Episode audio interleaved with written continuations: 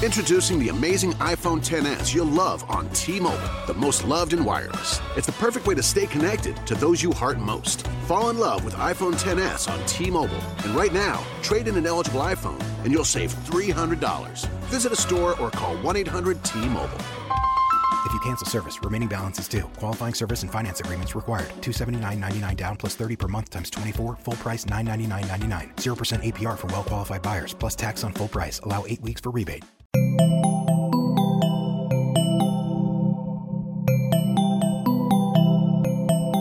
Estás escuchando Posta, Radio del Futuro.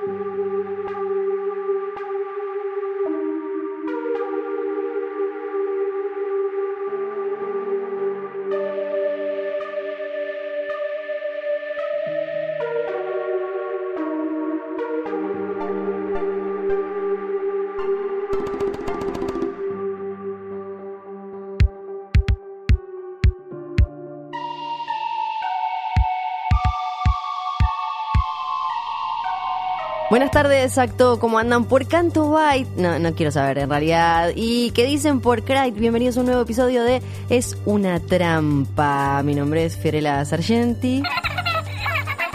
Es un porno. No te puedo creer. Sí. Yo soy Luciano Banchero. Claro que sí. ¿Por qué? Te estoy cuidando a tu mascota. Sí, en me estás es cuidando. tuyo. Sí, me estás cuidando mi pork, pero recién dejaste que se cayera de la mesa como tres veces, Luciano. Lo pueden ver en Instagram, arroba posta FM. Dios, sí, mi pobre porcito.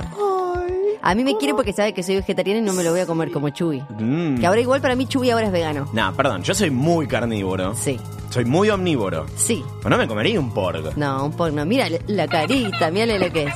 Bueno, pero po- ponele, no me. ¡Shh, ¡Basta! No me. No me cos- ¡Basta! Ponele, las vacas no me conmueven, entonces Sí, no tengo problema con comer vacas. Toma. Las vacas. Ah, vos podés comer animales que no te conmuevan. Mirá cómo canta. Sí, él Sí. hace cositas. Ponele, no me comería un gato, no me comería un perro, que Sí. se sabe que, que hay gente que come esas cosas. Ponele, Sí. los patos sí me conmueven un poco, pero creo que comería igual.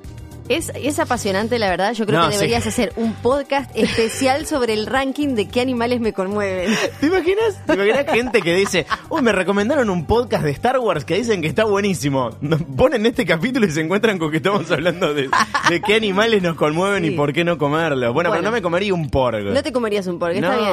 En este capítulo Sí. otra cosa que tenemos que decir es que ya no vamos a hablar más de Han Solo. Ay, por listo, Dios, le soltamos la mano, ya está, listo. Ya hasta ahí llegó, no, nos, no dio mucha más tela para cortar. Pero, Pero- ¿por, qué, por qué arrancamos hablándole a planetas de episodio 8 de los ¿Por últimos qué? Jedi? ¿Por qué? Porque, por suerte, esa película es la maravilla que nos sigue dando frutos. Eh, hace un tiempo ya salió el Blu-ray, con el Blu-ray un montón de extras y magias varias. Por ejemplo, la película muda solo con la música de John Williams, que eso no lo vi todavía. Eh, Exacto, tenemos todavía muchas cosas por descubrir. Una que va a ser eh, protagonista en este capítulo es el documental de Director and Jedi. el director y el Jedi, o Sí. el director y los Jedi. No, claramente, sobre y. todo después de ver este documental, Sí, es el último Jedi, no es- los últimos Jedi. Exactamente. Pero bueno, último. antes tenemos nuestra clásica ronda de eh, noticias de una galaxia muy, muy lejana. Empezando por la primera. DC anunció una película del Joker protagonizada por Jared Leto. Arre. Me mato acá ya. Yo no firmé para esto.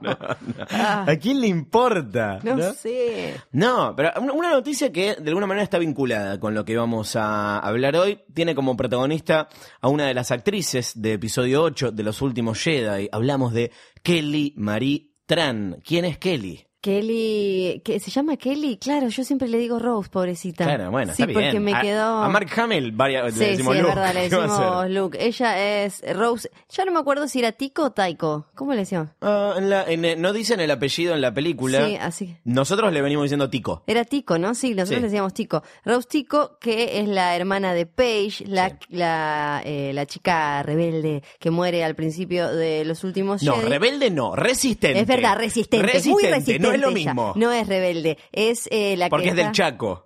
Exacto, es eh, ella es, em, no me sale, lo que vendría a ser es eh, cuando arreglas un auto pero una nave espacial. Claro. Mecánica. Mecánica de naves Mecánica espaciales. de la, de la resistencia y es quien tiene todo el arco con Finn que ha sido bastante debatido y odiado y demás, pero tiene también una de las top 3 de las líneas más memorables de eh, los últimos Jedi que terminó siendo usada en marchas y en un montón de cosas. Por supuesto, ¿cómo olvidar la frase vamos a ganar esta guerra no luchando contra lo que odiamos, sino salvando lo que amamos?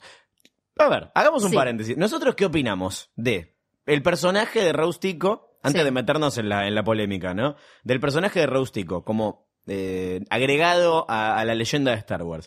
Y sí. puntualmente de ese momento, que fue muy discutido, porque tiene sentido lo que hizo. Si hubiese, si lo hubiese dejado sacrificarse, eh, le hubiesen ganado y bla bla bla. O se tendría que haber, si quería hacer algo por fin, se tendría que haber sacrificado ella. Tengo los puños llenos de indignación. Por favor, adelante. Porque eh, para mí, primero, el personaje es medio meloso, no es de mis favoritos. Entiendo que hay un público que lo puede abrazar y llevar eh, como estandarte. Y está bien, no todos los personajes en una película o, o en una franquicia me, me tienen que encantar y demás. Sí. Ahora, lo que y lo que ella representa en la película me parece clave y me parece bastante irónico que los que se dicen eh, fans y los que se dicen defensores de todo lo que viene a, um, simbolizar la trilogía original, que se quejen del personaje que tiene la bandera de la esperanza y de, de- de luchar por lo que crees correcto y demás en eh, episodio 8 me parece ridiculísimo porque lo que ella hace al final es súper Star Wars. Sí. Es, es como es eh, el, el espíritu y el corazón de las aventuras de Star Wars representado ahí en ese momento. Si lo hubiese hecho, po- pongamos este ejemplo, si lo hubiese hecho Leia con Han en el Sí. regreso del Jedi, no hubieran puteado tanto. ¿Por No. qué putean en este caso?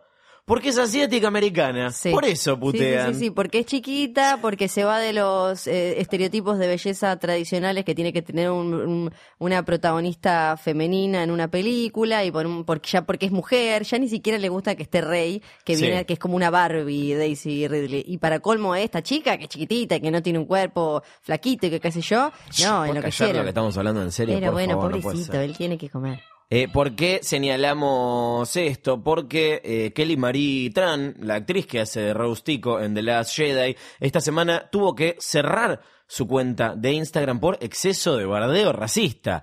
Lisa y llanamente. Sí, sí, sí, racista. Eh, llegaron a editarle la, la Wikipedia, que es esta wiki- Wikipedia hecha por fans sobre el universo Star Wars, y le cambiaron el, el- el- el nombre de su artículo en la Wikipedia por Ching Chong Wing Tong. Muy gra- Ok. Es que es, Es eh, graciosísimo y además muy original. Le pusieron estúpida, autista, retrasada, todo esto en su entrada de Wikipedia, de Wikipedia, eh, cosa que la llevó a, a- a borrarse de, de- de- la red social. Sí. Me hace acordar a lo que pasó hace un tiempo también con la remake de Cazafantasmas, que Sí. era un caso de me arruinaron la infancia, Ah, ¿cómo sí. van a poner minas a hacer esto? Y se la agarraron puntualmente con Leslie Jones, a, a quien le dijeron mono, o sea, le, le- le tuiteaban y le decían mono. Le eh, ponían fotos de gorilas y de, sí, sí, sí, de orangutanes y todo eso. que también se fue un tiempo de Twitter, después volvió. Nosotros estamos grabando, cuando estamos grabando esto, no volvió todavía Kelly Maritran a, a Instagram. Eh, lo que pasó acá es que obviamente salieron de- del lado de eh, sus colegas, obviamente, a bancarla, pero también los fans. Del lado de los fans hicieron algo muy lindo que eh, armaron un hashtag fan art for Rose, o sea, arte de, fans para, para Rose, eh, haciendo justamente eso, ilustraciones, eh, bancándola, celebrando eh, al- al personaje. Y después nada, Ryan Johnson, Mark Hamill, indignados, obviamente, por, por, por, por, por la, la- la actitud de, de- de- de- del fandom tóxico de Star Wars. Porque una cosa que no te guste los últimos Jedi, ok, o sea, a mí hay películas de Star Wars que no me gustan tampoco. ¿Qué va a hacer? Y yo no salgo a ponerle mono a los, a los actores Sí. porque no me gusta la película. Eh, es completamente insano. Ryan Johnson puso en las redes sociales un grupo de gente mm, poco saludable. eh, está proyectando una gran sombra en la pared. Pero en los últimos cuatro años conocí a un montón de fans de Star Wars reales. Nos gustan cosas, no nos gustan cosas, pero lo hacemos con humor, amor y respeto. Somos la vasta mayoría. Nos estamos divirtiendo y estamos bien. La estamos pasando bien. Vos podés no gustar de cosas sin eh, tratar de, de- de dañar ni física ni psicológicamente a, a- a- a una persona. Mark también a mí me, me- me- me sorprendió porque puso Get a Life Nerds. Sí. Eh, consíganse una vida, nerds, directamente. ¿Estamos hablando de una de una minoría? ¿O, o- o- Sí. o- o tenemos que acostumbrarnos a que la mayoría de la gente es espantosa? Para mí es como todo en internet, es una minoría, solo que es una minoría muy chillona. Sí. Ahora vamos a hablar del documental, pero en el documental incluso Ryan Johnson cuenta, no es sobre algo agresivo, pero cuenta de un montón de cuentas de Rusia que le tuiteaban al mismo tiempo algo. Sí. Eh, cuentas de Rusia se refieren no a personas reales de Rusia, sino co- como está saliendo con ca- casi todos los escándalos relacionados con internet de Estados Unidos, tiene que ver con bots rusos ahora. Sí. como Sí, sí, en realidad no hay gente en Estados Unidos que use internet, son todos bots rusos. eh, y me parece que hay mucho de eso. Desde cuando le quieren bajar el score en Rotten Tomatoes una película, porque puede ser Black Panther, puede ser Wonder Woman, o puede ser eh, lo que sea, o Cazafantasmas, me parece que no son una mayoría. Sí creo que con ya venía pasando desde el despertar de la fuerza y que con los últimos Jedi terminó de quebrarse, como que el, el fandom de Star Wars ya quedó eh, separado para siempre en dos bandos, Sí. me parece. Y no sé qué tiene que pasar para que se vuelva a unir, pero ya no es como antes que si alguien te dice soy, a mí me encanta Star Wars, automáticamente te sentís como que tenés algo en común y eso, porque quizás tenés del otro lado alguien que es fanático de Star Wars, pero que abraza toda, toda esa cuestión para nosotros, para es una trampa ultra mega tóxica, que además va en contra con lo que muy claramente, con arquetipos, la película te quiere mostrar que no está bien. Es como agarrar la trilogía original, Sí. Está Luke, el héroe, ¿no? El que todos lloraron porque se lo mataron y demás. ¿Qué representa Luke? Un joven buscando como una verdad mayor, de sintiendo que hay un mundo allá afuera con el que él puede colaborar y que puede tener una meta eh, que, que puede eh, ayudar para el bien, eh, el bien común. eh, tiene una familia, tiene amigos, va creando lazos desde, desde la bondad, humildad, el amor, la amistad y demás. Por otro lado, Darth Vader, que bueno, después sabemos más la historia, pero ya con lo que ves en la trilogía original, un tipo que se deja llevar por la ira, que es agresivo, que no trata bien a nadie, que le- todos los vínculos que tiene están eh, eh, apoyados en eso, en, la- en la violencia y el poder y demás, malo, negro, ruidos feos, brr, oscuros, entra y dice pom, pom, pom. Es como, no te pueden señalar más, esto está mal, esto está bien, y ahora vos vas y haces lo que hacen los malos. Pero aparte como que se, se adjudican esa cosa de verdaderos fans de Star Wars bancando la originalidad. En, en Twitter puso eh, algo, me, me encantaría, en- en- lo, lo- lo traté de encontrar, y ahora ya se me perdió, pero me quedó el, el- el- el concepto, que era si tan solo hubiera una franquicia que todos amamos con una Sí, historia que te enseña a, eh, no, a, a- a amar y, no- y no caer en el lado tóxico del, del odio que te lleva al lado oscuro. Y justamente eso. Y un tweet que sí me guardé para, mm, para, para comentar de un muchacho que se llama arroba Darren Mooney, eh, que marcaba las etapas del, del fandom tóxico. Dice que el, el- el primer paso es amar algo. Yo amo Sí. esto, ¿no? El segundo es sentirse dueño de, de- de eso que amas. El tercero es sentir que lo controlas. El cuarto es darte cuenta de que no lo controlas. El quinto es pasar a odiarlo por no poder controlarlo. Y el sexto es intentar destruirlo. O sea, es el camino del el, el- el lado oscuro, porque un montón de Jedis, lo vimos en, la- en las precuelas, ¿no? Un montón de. Jedis eh, terminaron eh, cayendo en el lado oscuro por amor. No podemos decir que, que, Sí. que- o sea, sí, Anakin Skywalker era un personaje un poco más complejo que, que esto, aunque no se note por los dotes actorales de Hayden Christensen y el, y el muchachito, el, el nenito niñito, cuyo nombre no, no recordamos y tampoco importa demasiado. Eh, Pero termina cayendo en, en eso porque hay un grupo de gente que se aprovecha del amor que siente por, por, por, por la, por, por Padme. Y cómo hoy es, se acostumbra, si no te gusta algo, a robar a la persona. O sea, Hayden, a mí no me gusta, no sé, no me odio al Anakin chiquito, pero no Jake voy a, Lloyd, perdón, ahí no voy a robar Sí. al pibe y le voy a decir, porque tampoco es que él tiene la culpa y, y tampoco es que es una culpa real como para Sí. que yo vaya a decirle como si fuera el Estado, como, eh, usted me tiene que dar salud pública. Eh, no, y que, hay algo que creo que lo empezamos a naturalizar, esto de arrobar a eh, Leslie Jones, a Ryan Johnson o a quien sea que no te gusta y decirle que su trabajo te parece una mierda. Porque eh, estamos tan alienados también que es como que nos olvidamos que detrás de eso hay una persona real, ¿no? Como para colmo, como hablan en inglés, están allá, son superestrellas, ah, debe tener un montón de millones, ¿qué le va a importar lo que diga yo? Sí, no le va a importar lo que diga yo, pero si se lo dicen cien mil tipos, eh, como yo, entre bots y lo que sea, ahí sí le va a importar porque le, le- lo- los va- le va a llegar. Desde Es una trampa, Kelly Maritran, sabemos que estás escuchando. Sí, Te claro. pedimos, eh, pl- please come back to Instagram. Y es Yes. Kelly. Sí. Y es eh, Rose. Sí, y si están escuchando este podcast y son de los que pueden llegar a decirle, o, o alguna vez usaron el hashtag Not My Star Wars, o le dijeron a, eh, no sé, Reed- eh, em, Daisy Ridley que eh, no agarraba bien el lightsaber en no sé dónde, no nos escuchen más. Les agradecemos mil, pero vayan a otro lado porque acá este no es el lugar. Igual para mí no están, porque si, si hubiese fans tóxicos de, de- de- del otro lado ya nos hubiesen mandado Sí. eh, cosas. ¿Cómo te va a Tengo gustar? entendido que Nos hay- han dicho igual, ¿eh? Tipo, Sí. no me gustó de la Jedi y en esto no coincido con ustedes. O incluso a nosotros no nos Sí. gustó tanto Han Solo. Le dicen, perdón, pero en esto no, no, no estoy de acuerdo. A mí me gustó muchísimo. Y siempre es respetuoso. No entiendo por qué Además, no puede ser así si, todo. si escuchan eh, podcast en inglés, creo que eh, hay un par que, que son bastante nazis, así que vayan con ellos, Sí. pónganse el gorrito de, de la First Order y sean felices.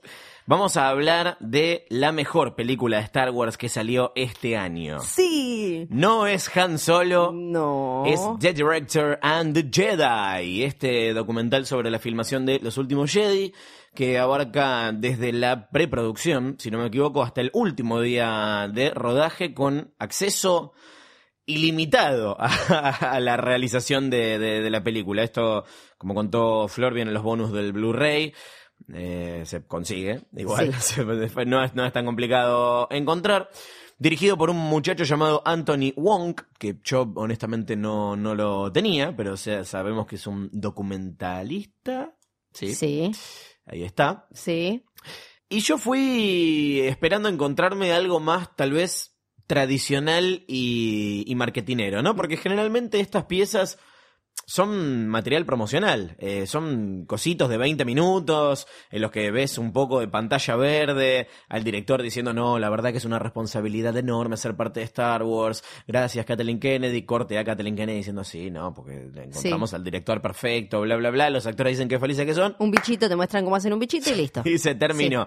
Que es, eh, o sea, ven cualquier película, no sé, si si van a los extras del Despertar de la Fuerza, se van a encontrar eh, con eso. Este es un documental de una hora y media que tiene como eje, no, quiero decir un drama, ni siquiera es un conflicto. Es un- una diferencia de, de- de- de- opiniones muy interesante que no llega a, a- a- escalar o si escaló no te lo, no te lo muestran en el, en el documental. Pero lo que muestran así, esa, esa, puertita que, que, que abren, lo hace mucho más interesante que un montón de otros eh, documentales sobre, sobre películas. Y casi te diría que me, me llama la atención que sea algo autorizado, ¿no? Porque no vamos a ver.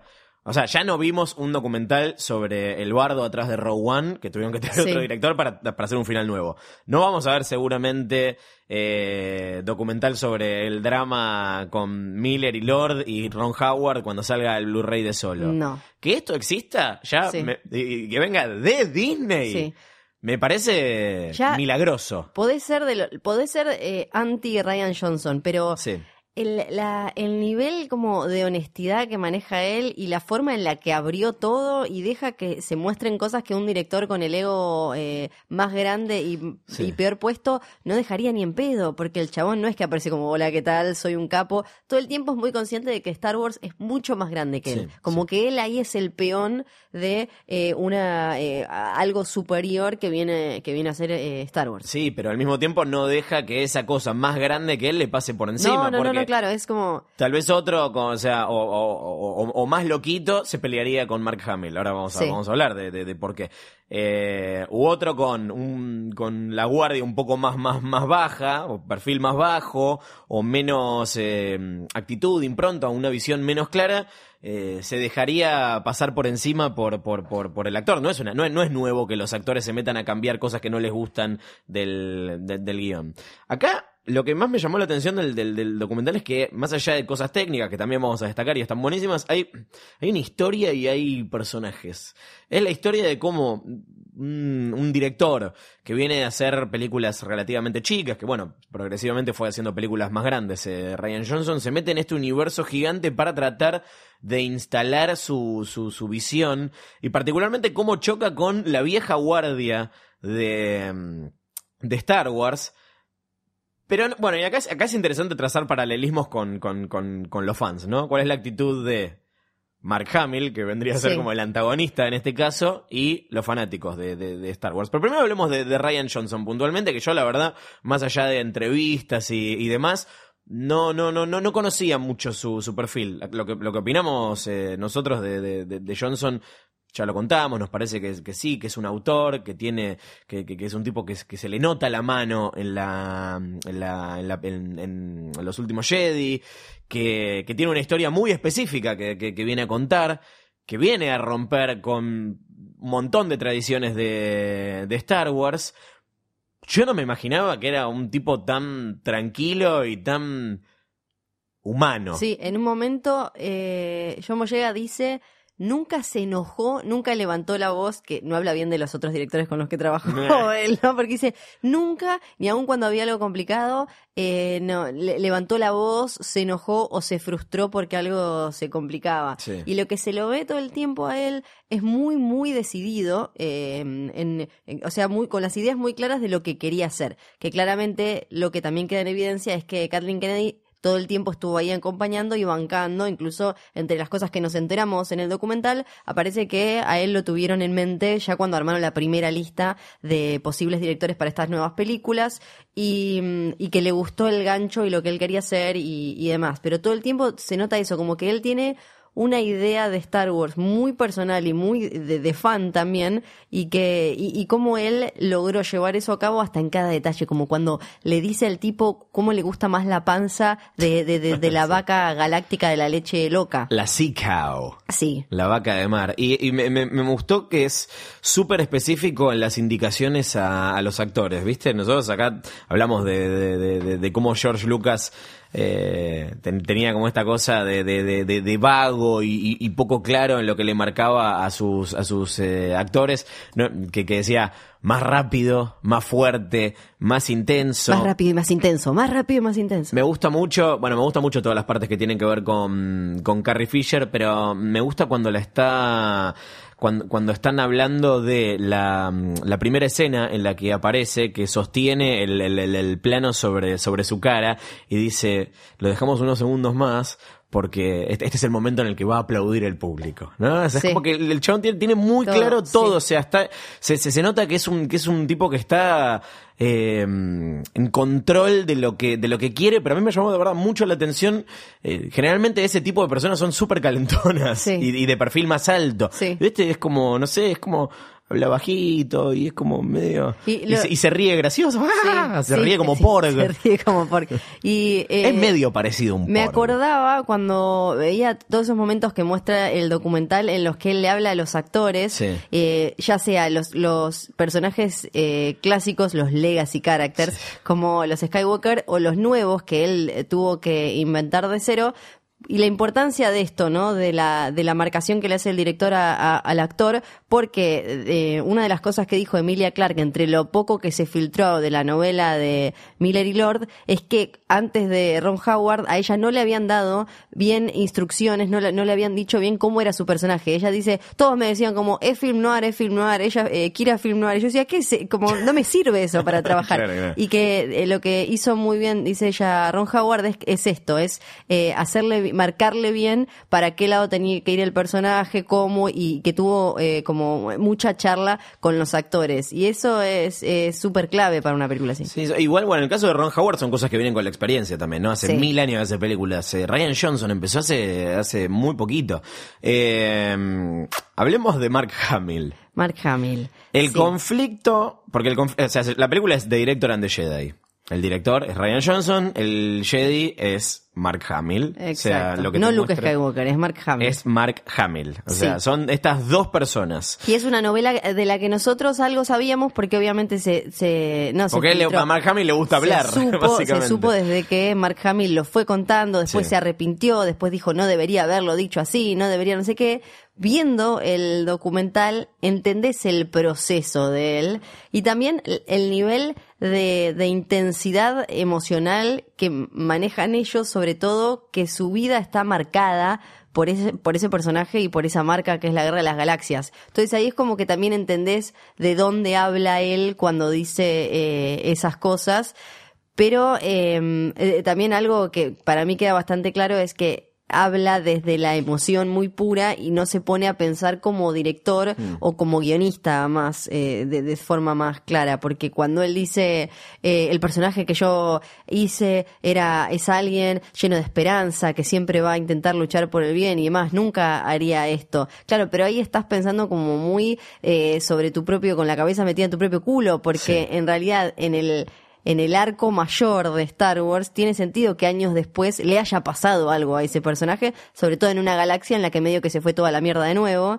Eh, entonces, tiene sentido que no haya... Imagínate si eh, después de episodio 7 aparecía Luke Skywalker medio como una especie de Superman que había estado escondido, era como la Mujer Maravilla, 200 años en una cueva porque el novio se había muerto y volvía a salir como mágicamente a salvar el mundo. Pero aparte de esa, esa cosa de pensar que los personajes no, no pueden cambiar, no pueden evolucionar, no es que es algo que pasa de un día para el otro. Si me dijeras, bueno, está bien, eh, episodio 7 sale eh, dos años después de, de- de episodio Claro. 6, del regreso del Jedi. Ahí sí te entiendo que el, que el cambio sería, sería raro. No es algo que pasa en dos años, pasaron 30 años, es un montón de tiempo. Y, y, y para mí, si, si hubiese sido algo que no estaba lo suficientemente justificado por la historia, por los hechos, por, por la, la, mm, la, la- la trama que no vimos y que nos cuentan en, en flashback, en flashbacks en los últimos Jedi, eh, diría, bueno, esto sí sale de la nada. Pero me parece que es una base sólida sobre la que construyen este nuevo Luke Skywalker. Y me parece que queda 100% claro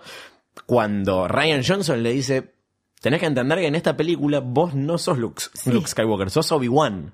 Sí. Y, y- y claro, y es como tipo, pff, claro, sí, sí, sí, sí, este- este- está clarísimo. Claro, él entró porque ahí también hay una cosa de paso del tiempo y, y bastante humana y ni hablar cuando uno es actor, porque él entró, me parece, a, a la, a esta nueva trilogía flasheando que era el pibito de hace como rubio con cara de inocente y demás, ya no podés ser eso, pero ni siquiera te da por edad, no podés hacer que sea un viejo boludo, sino si llegas como, oh, ¿qué? ¿Esto es el malo? Además, eh, a, a nivel arco de personaje, a nivel narrativo, yo entiendo lo que dice Mark Hamill. Tal vez tiene, ten- te- te estaba muy ansioso de volver a ese personaje y a ese tipo de personaje, optimista. Pero ese barco ya zarpó. No, pero aparte, ¿cuál es la gracia? Eso ya lo hiciste. Claro. Eso ya lo hiciste, eso ya pasó. Tuviste un arco en la, en la trilogía, o sea, Lu- Luke en la trilogía original también eh, atraviesa bastantes cambios. Acá es, es, es, es otra cosa, no tiene sentido esa, esa resistencia al cambio. Y no entiendo, más allá de que estén en desacuerdo,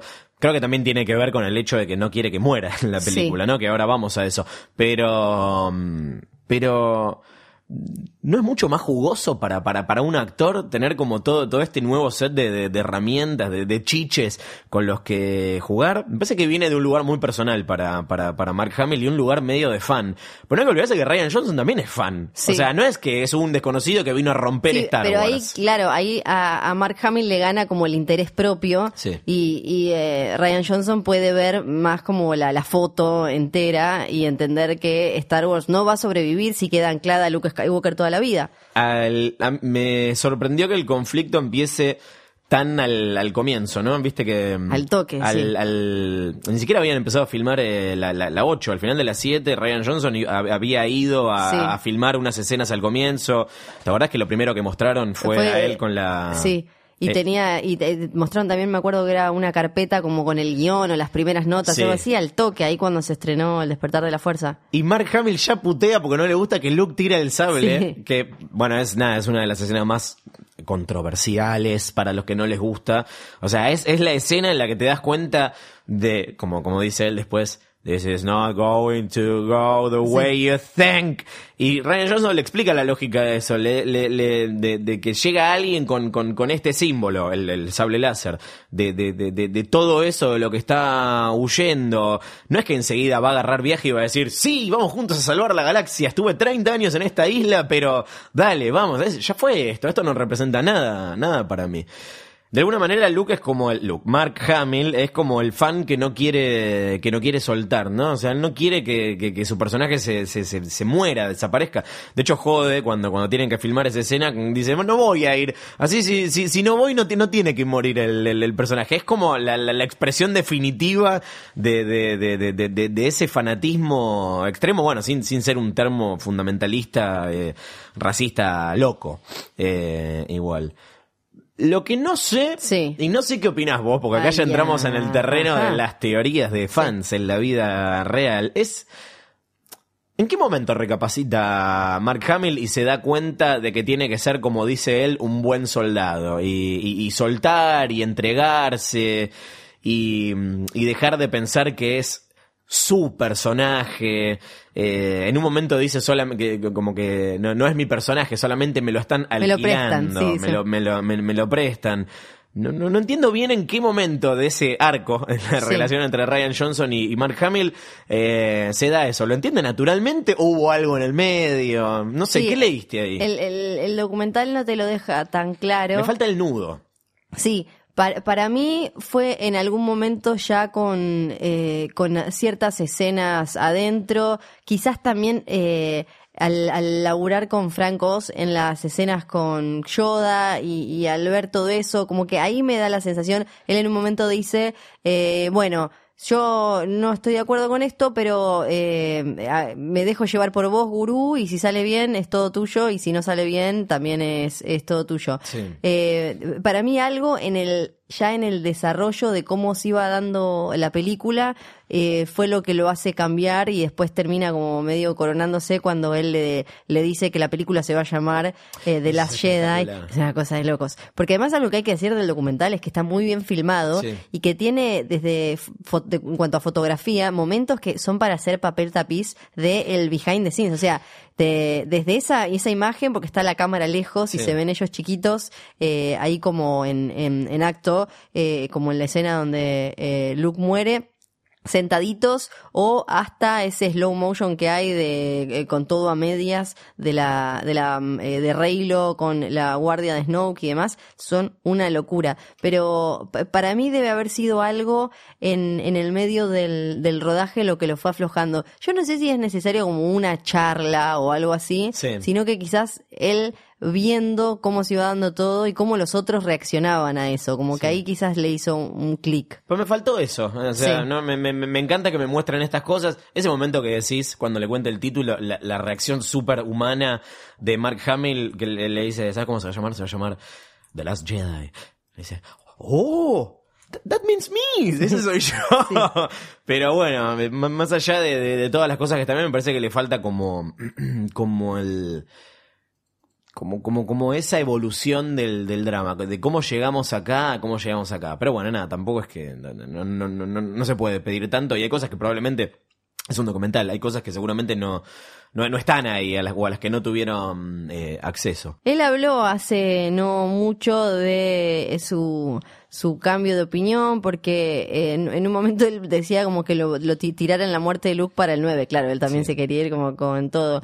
Y eh, dijo algo así como que eh, Luke en un momento se, se da cuenta que tiene como que entregarse para, pa- para el, el bien eh, común y él que, que él se dio cuenta que él tenía que hacer lo mismo por el bien de la película. Y por película entiendo también que es como de, de, la, de la marca. Dijo como, no es que me quiera eh, agrandar, no es que quiera exagerar mi, mi, mi papel, mi rol en todo esto, pero creo que eh, al final era lo mejor para la historia eh, que yo no vuelva en la otra película. Eh, eh, así que creo que también había como algo como que entendió, y por lo menos en cuanto a discurso, porque también queda feo, como yo pienso que yo tengo que estar hasta el final, ¿no? Es como medio raro. Pero aparte, a ver, no hay manera de que Luke no vaya a estar en episodio 9. No. O sea, en la forma que sea. Sí. Como Force Ghost, dos segundos o como protagonista de toda la película. O sea, de alguna manera va a estar. O sea, es el final de la, de la, de la trilogía.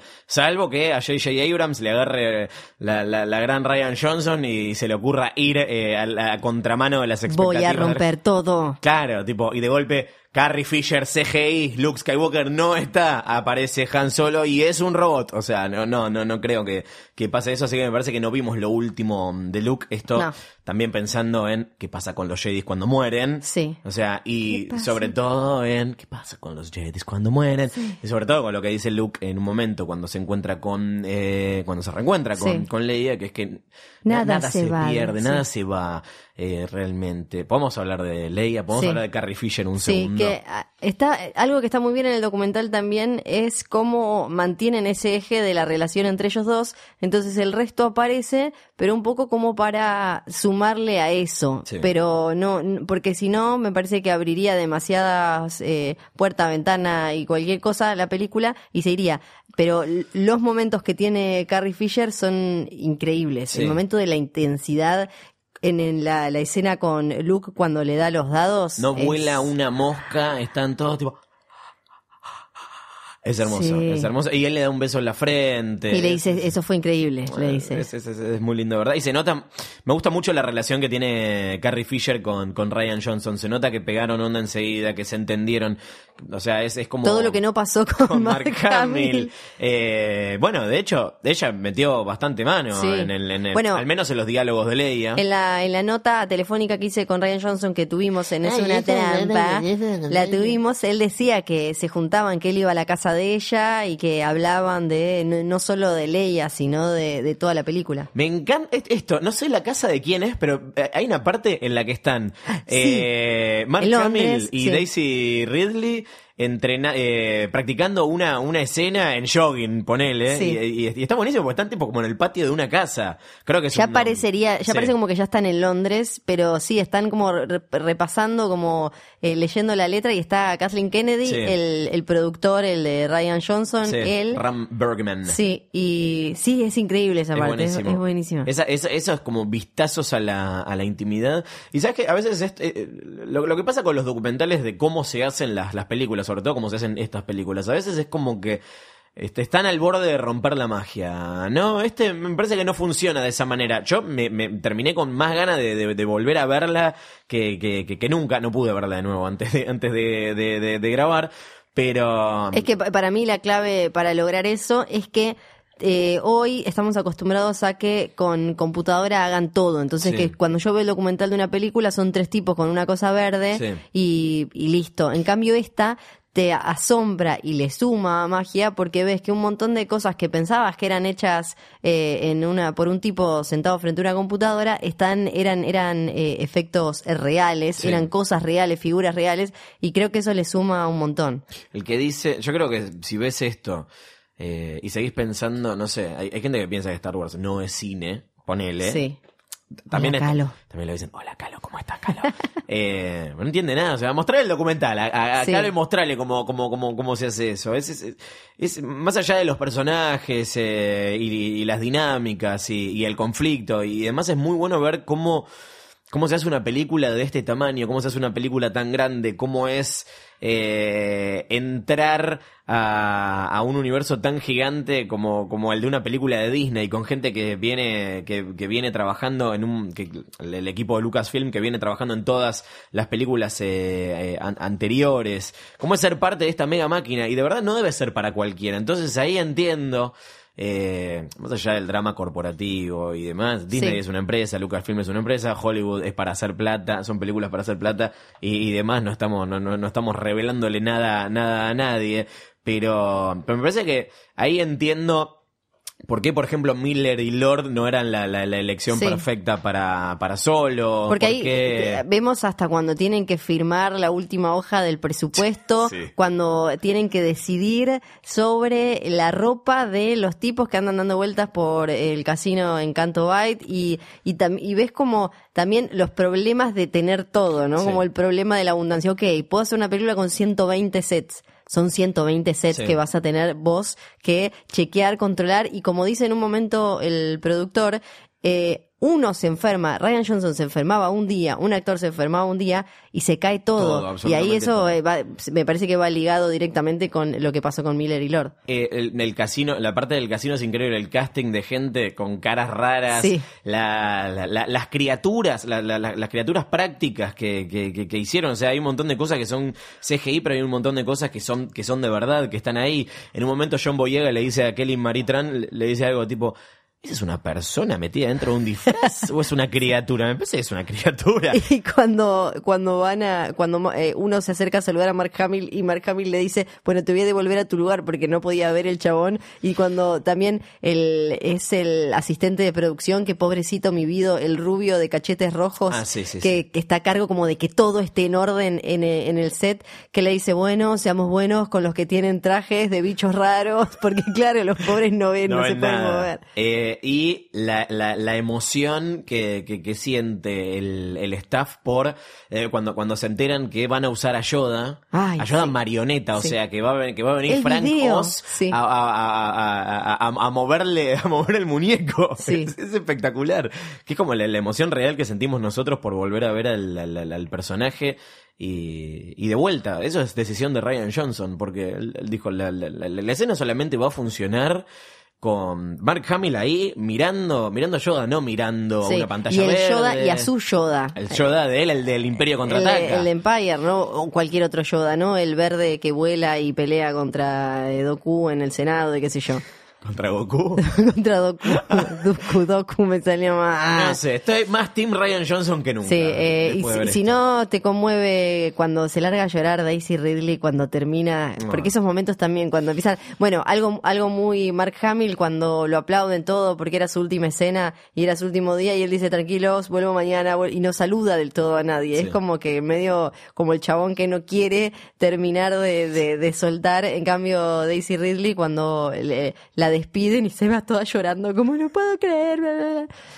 No puedo creer que ahora tengo que ir a grabar una película de mierda arriba de un tren. Así que con un golpeador de mujeres. Ay. Vean The Director and the Jedi. Se, bueno, si no la vieron todavía, se las acabamos de cagar entera. Toda. Pero no, en serio, o sea, para mí hay cosas que no hay manera de describirlas. Más Sí, allá no. del drama humano, es es es- es súper interesante. Es un, es un vistazo, eh, por un lado, a las dinámicas entre personas. eh, haciendo una película gigante con la presión que eso que eso implica eh, y la falta de sueño que, que, que- que eso implica y las diferencias de, de opinión y demás y también el relojito que es que es que es Disney a mí me pareció muy muy eh, impresionante Sí. Star Wars es de nadie, pero es una trampa sin dudas, es de la gente, es de nuestros oyentes, y nuestros oyentes no somos nada, y por eso los invitamos a que nos manden mails a esunatrampa.posta.fm con sus dudas, comentarios, opiniones, teorías y demás sobre el universo Star Wars. Sí, tenemos de todo, viene variadito. Eh. Lisandro. ¿Alguien nos dice- dijo que somos unos monos y cosas así? Me parece que no. Ah, Lisandro nos dice hola amigues, así que no lo veo diciéndonos mono. Eh, dice que la película de Han Solo le parece que deja muchas cosas abiertas. ¿Será que habían planeado una secuela? Acá lo comentamos, sí, Sí. ya habían, eh, ya ellos tienen firmado para más películas. ¿Será, ¿Será que se hace? Eh, dice, mm, eso vos qué decís. Tengo una teoría. A ver. Tengo una teoría que es que eh, no va a haber secuela de Han Solo, sino que van a ser como una. Va, va a venir este, este querido señor eh, James Mangold, director de Logan, que no se anunció oficialmente, pero está ahí para dirigir una película de Boba Fett. Y no es una película de Boba Fett, sino que es tipo una heist movie grosa, buenísima, de gangsters, Ocean's Eleven en el espacio. eh, Bueno, si sale eso, Lisandro sí. va a estar muy contento porque dice que la película de Boba Fett le parecería al pedo, pero que le encantaría ver una tipo los Avengers del crimen intergaláctico con ¡Eh! Han, Lando, Enfys Nest, Kira, Darth Maul. Buenísimo, porque yo no estoy leyendo los No, mails, así que estamos no. conectados, Lisandro. Sí, dice que Han Solo le pareció divertida, que le gustó mucho cuando apareció Darth Maul y eh, que eh, dice fue mi- fue mi propio momento soy tu padre en una película de Star Wars y nos manda su ranking. A ver. Tiene eh, Vos lo cambiaste de la semana pasada, aparece de Director and the Jedi y está más arriba que Está- solo, ¿no? exactamente, eso se, lo- se lo dije fuera del aire, por eso es que ya lo sabe. Le mandé el mensaje de como, es mejor que solo, ah, está arriba y qué sé yo. Eh, en el puesto número 10 puso episodio 2, Mm. puesto número 9, episodio 6, 8 Han Solo, 7 Rogue One, 6 eh, episodio 6, 5 Seis, episodio 7, 4 episodio 1, bien. Ajá. 3 episodio 8, 2 episodio 5 y 1 episodio 4. No es largo el mail, Lisandro, así que muchas gracias porque también ponía, era como, ah, esto es re largo. No, no, tranquilo, está bien. Y eh, Maximiliano Talín también nos mandó, hola Florencia y Luciano. Hola. Me gustó mucho todo el tema de Mol como fan combativo de las series animadas de Star Wars. Para mí los mejores productos post trilogía original. A pesar de que lo hablaron en el final y espero que se pueda expandir en el futuro, cual universo Star Wars cero. Maul es un gran villano con el que uno puede empatizar post su locura y por qué odia tanto. Sí, es verdad. sí, es uno de esos con los que decir, ah, este odia y tiene motivos. Coincido con el concepto de solo como película helado de vainilla y punto de inicio para conocer el bajo mundo de Star Wars por fuera de las historias de The Chosen One. Como último comentario, me gustaría ver a Ahsoka, de la cual soy fan, pero como protagonista de su película. Sí, y nos lo pone en mayúscula. Si no sucede, me anoto para ir a quemar todo, como ya dijimos que íbamos a hacer. Y creo que un buen punto de inicio sería el Siege of Mandalore con Rex como coestrella. Igual cada vez compro más la, la- la teoría de, de película Infinity War, ¿eh? del universo Star Wars, integrando, no sé, Rebels, Ahsoka, Sí. Clone Wars. Nos Pero mandó- Tal vez es mi cerebro de fan haciendo teorías Y estúpidas. Maxi nos mandó también un meme que no sé si viste que andaba dando vueltas, creo que alguien nos lo compartió, que es muy bueno y no pensamos en esto al ver Han Solo. Es, es como si fuera el meme de Drake, el de estos no, esto sí, Sí. pero con eh, un eh, Han Solo con la cara de Harrison Ford que dice, darle a tu hijo el nombre, el, el apellido de tu mujer, uno que tiene que ver con la realeza de Alderan y es una de las últimas Ay, reliquias no. de, un, de una vieja civilización. No, asco, asco. Es verdad. Darle a tu hijo el apellido que te puso un tipo random del imperio que estaba ahí recluteando gente eh, hace como 40 años, sí. Es verdad, es verdad. No lo habíamos pensado, tenés un excelente punto. Sí, es muy bueno. Eh, a ver, un Leandro. Persona que hizo el meme.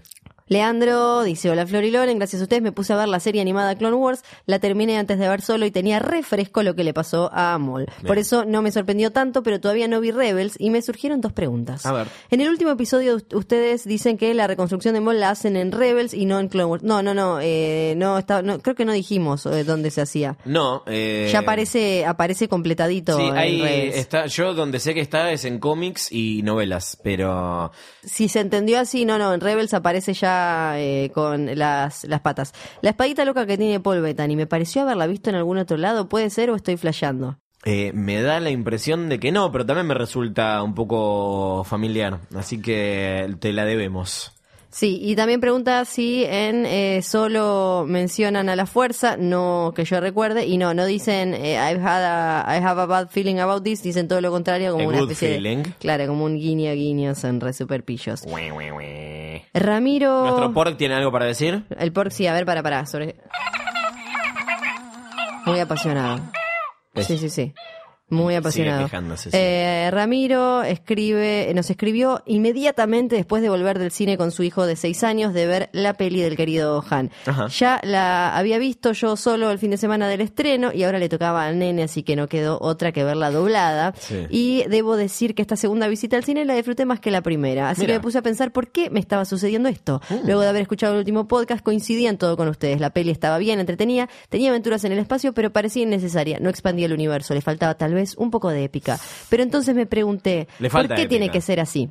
Le falta, ¿sabes que le falta una estrella de la muerte con un punto débil muy obvio? ¿Por qué parece que cada película nueva de Star Wars nos tiene que venir a cambiar la vida, a revolucionarlo todo? No, yo no estoy de acuerdo. ¿eh? No creo que todas tengan que ser mega épicas. Creo No. que, eh, pero tienen que contar buenas historias. Me Sí. parece que Han Solo no cuenta una historia interesante. Y cierta magia que creo que a este le falta. Sí, es eh, no una me hagan describir la magia. Es una mezcla entre magia y una buena historia sólida. ¿Cuántas cosas nuevas nos pueden dar esta saga? Muchísimas, es un universo gigante. Vayan como- a ver los cómics, las series animadas y los libros. De la Jedi lo hizo muy bien, nos planteó temas diferentes, nos contó cómo funciona el mundo, nos contó personajes un poco más creíbles, más grises, pero ¿cuánto más se puede contar en un contexto de aventuras en el espacio? Muchísimo, porque Star Wars es eso, aventuras en el espacio, ni más ni menos. Sí, el tema es que esta aventura es eh, mega ultra genérica, Sí. ese es el problema. y Pues, aparte, bueno, lo, lo que- lo que yo pedía, no sé si en el capítulo anterior o en el de antes, es eh, el, me parece que el elenco de personajes y de lugares que te están mostrando es limitado y es lo que te está generando la sensación de que no da para cortar mucha más tela. Sí. Si lo empiezan a abrir, creo que se van a dar cuenta de, de- de- de que sí. Él entonces ahí hizo el ejercicio de pensarla como si fuera un western y dice sería una gran película. Para mí sigue siendo floja la historia, es poco atractiva. Tal vez ese día que fui a verla por primera vez y con bajas expectativas, inconscientemente las mismas eran altas. Tal vez eso jugó en contra. Tal vez deba relajarme y simplemente volver a disfrutar de historias simples y efectivas. Como dije, son aventuras y en algo coincido con mi hijo. La escena del asalto al tren estuvo buenísima y este nuevo Han y Chewie merecen más películas. Y para cerrar haciendo mucho quilombo, voy a ubicar en el ranking a Han Solo en el quinto lugar, detrás de, lo de la trilogía original eh, y de la Jedi. Sí, Rogue One, sexta, vengan de a uno. No, vamos a ir de a miles. Cristian dice, ¿se dieron cuenta que Darth Maul tiene la mitad del cuerpo como un robot? ¿Es así o se vio cualquier cosa? Sí, eh, la tiene así. Hablamos de eso en el episodio pasado. Para el próximo episodio, cuéntenos cómo se imaginan que tiene el miembro Darth Maul. Lo tiene robótico, se lo reconstruyó. Es una trampa arroba posta punto fm porque acá respondemos las cosas que importan. Exactamente. Y bueno, todo eso, dudas, comentarios y, y más sobre Teorías, todo. teorías. Teorías, teorías, eh, ni hablar. Y sobre todo, si vieron eh, de Directora de Jedi. a Bueno, eso, ¿de qué lado del debate están? ¿Son Sí. Team Mark Hamill o son Team Ryan Johnson? ¿Y por qué? Porque no queremos cerrar la grieta, sino No, profundizarla. Más, más, más, más. Todo eso entonces, como dijo Luciano, ah, es una trampa arroba posta punto FM. Este episodio de Es una trampa fue grabado en radio en casa. Gracias, Nico and John, la dupla de forajidos. Estilo Chubaca, ¿cuál es Chubaca y cuál es Han Solo? Para mí no está tan claro. No, mira, no me animo a decir. ¿Vos sos Chubaca? Nico Sí. dice que es Chubaca. Perfecto, listo, ya estamos. John Solo, entonces. Eh, radioencasa.com, ahí te puedes meter y averiguar para grabar tu podcast o hacer tu programa de radio. Esto lo pueden escuchar en posta, en Spotify, Apple Podcast, tu plataforma de podcast favorito. Yo soy Fiorella Sargenti. Yo soy Luciano Manchero. Dice Sí, que la fuerza te acompañe. Nos acompaña.